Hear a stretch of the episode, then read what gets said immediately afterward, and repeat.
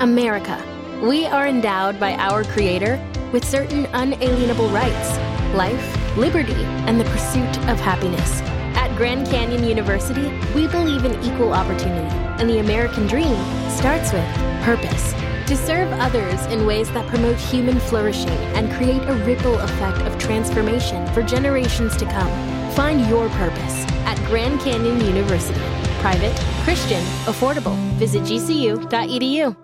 Hi YouTube, it's Joshua Miles and welcome back to my channel. Today's video is another solved true crime case for my Curious Case series. Thank you all so much for your support on my last Wednesday video where I turned myself into Eleanor Neal. I know it was absolutely crazy and I was in the midst of a breakdown, but don't worry, I'm fine now, we're all good, but I'm probably gonna have a breakdown again in the future and turn into another one of your favorite YouTubers, so keep an eye peeled for that. I apologize if you hear any hail or weather noises through this video. There's currently a hailstorm going on and it's being really inconvenient. I'd just like to point out this video is not being made to cause disrespect or anything like that. It's just being made to spread awareness about this case by compiling information from various different public sources on the internet. Now, with all that being said, let's delve right into this case. Suzanne Jane Capper was a 16-year-old girl born in Greater Manchester, England. She was described by all those who knew her as being gentle, yet unfortunately easily influenced. All Suzanne wanted in life was to be loved. Now, Suzanne lived with her mother Elizabeth and her stepfather John. Suzanne, as far as I'm aware,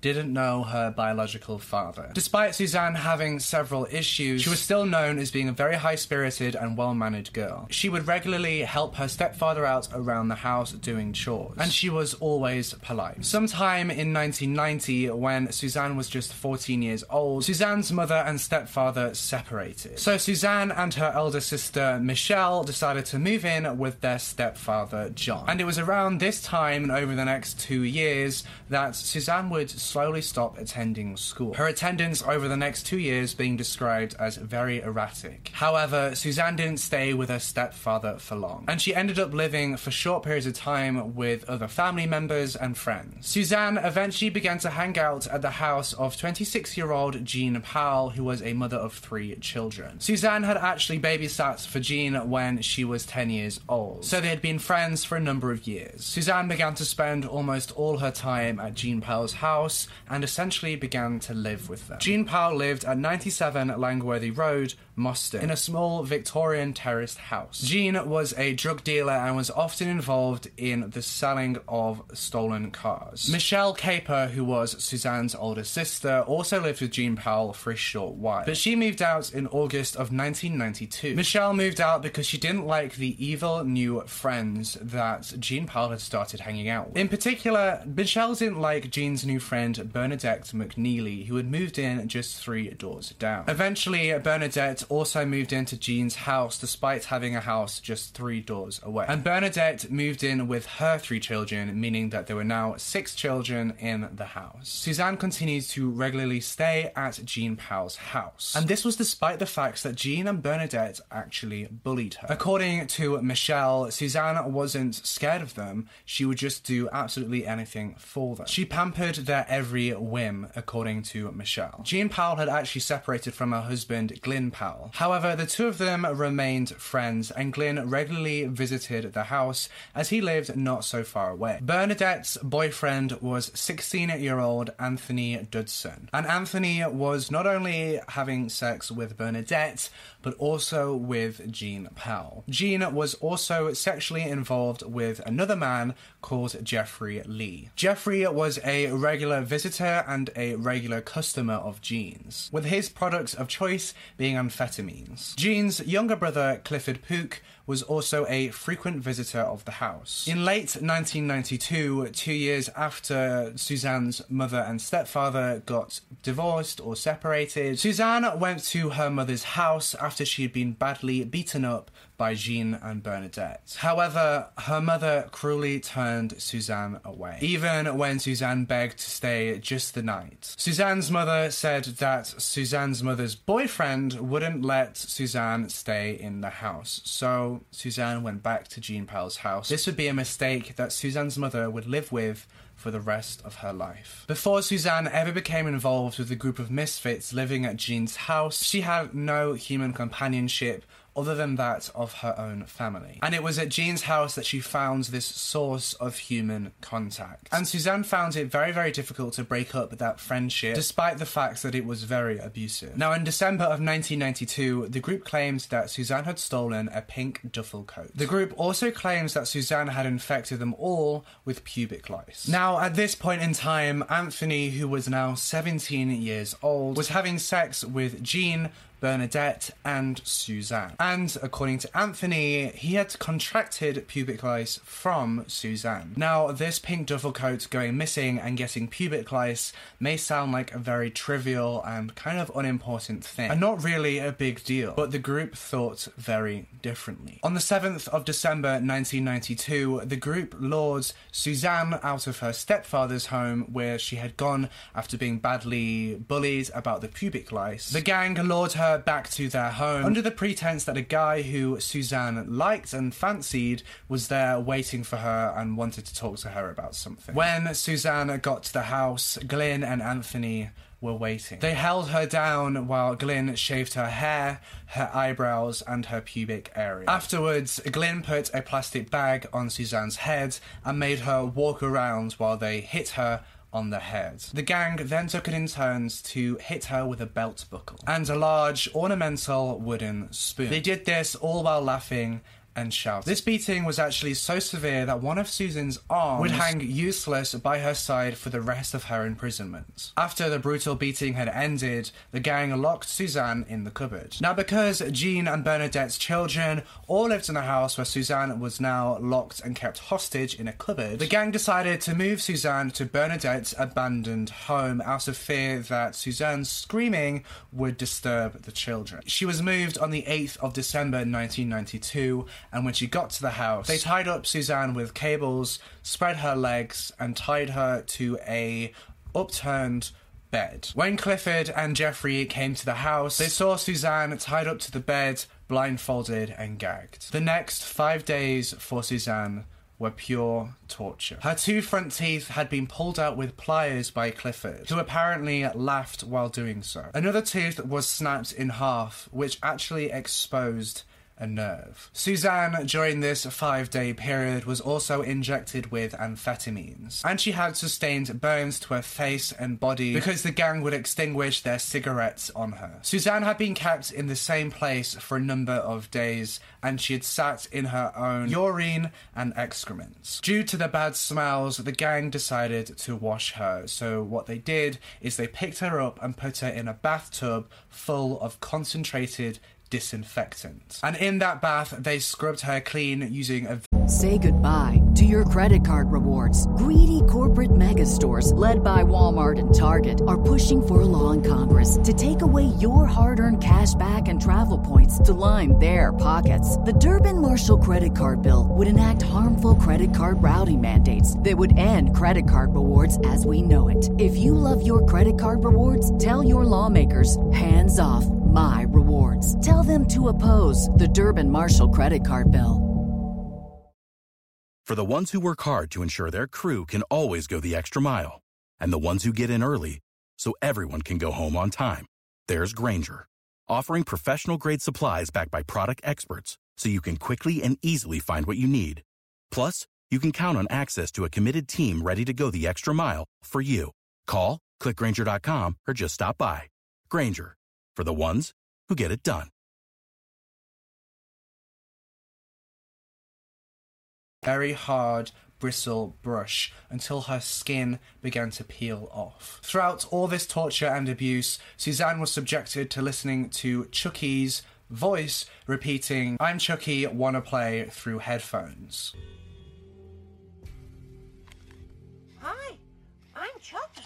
Wanna play?" They also blasted rave music at full volume through headphones. And because she was tied up, she couldn't do anything to get the headphones off of her head. Between the 10th of December and the 14th of December, I couldn't pinpoint an exact date, a 18-year-old boy called David Hill came to the house. And he came to the house because the gang had asked him to house sit. When David got to the house, and before David was left alone in the house, Jeffrey took David to Suzanne. David saw Suzanne with a cloth scarf covering most of her face. No hair and dried blood around her mouth. Once the gang left David with Suzanne, Suzanne began to beg for help. She asked David to untie her, but David said that he couldn't do anything. David claims that he was too scared of the gang. He thought that they would batter him or do the same thing that they've done to Suzanne if he snitched or tried to help her get away. Now, while David was house-sitting, Anthony and Jeffrey had taken a car to go get fixed. David claims that he thought the gang was actually nearby and hadn't gone far, and he said that if he knew that they had all gone on these excursions quite far away from the house, then he would have knocked down the door and let Suzanne out and let her go. But despite him saying this, he didn't do that. David went on to claim that he didn't think the gang could be capable of such savagery, especially with what happens next. In the early hours of the 14th of December 1992, Suzanne was put in the back of a Fiat Panda car. Now, this car was a car that the gang had stolen and had repaired. They then drove Suzanne to a remote woodland near Stockport, where she was forced out of the car and pushed down an embankment. As she fell down the embankment, Suzanne rolled through stinging nettles and brambles and cut her bare feet on thorns. Bernadette then poured petrol all over the horrified teenager before the gang set her alight. Suzanne screamed as she went up in flames. The gang began to sing "Burn Baby Burn" as they laughed at Suzanne on fire before leaving the scene, presuming Suzanne to have died. But miraculously, Suzanne somehow managed to survive the brutal attack. Suzanne climbed up the embankment onto the main road, where she was found by Barry Sutcliffe, who was driving on his way to work. When Suzanne was found, Suzanne was very, very, very polite and was thanking Barry to no end, before telling him, "Over there in that field, they poured petrol on me and set me alight." But Barry didn't need to be told what happened to Suzanne, because it was clear from the skin hanging from her battered body what had happened to her. Suzanne had suffered severe burns to over 80% of her body. Barry rushed Suzanne to a nearby house where they phoned for an ambulance. Suzanne was quickly taken to a hospital where she soon fell into a coma. 4 days later, on the 18th of December 1992, at Withington Hospital, Suzanne Jane Capper passed away. However, before Suzanne fell into the coma, Suzanne was sure to tell everyone that she met and came across who had done this to her. She named every single one of her killers,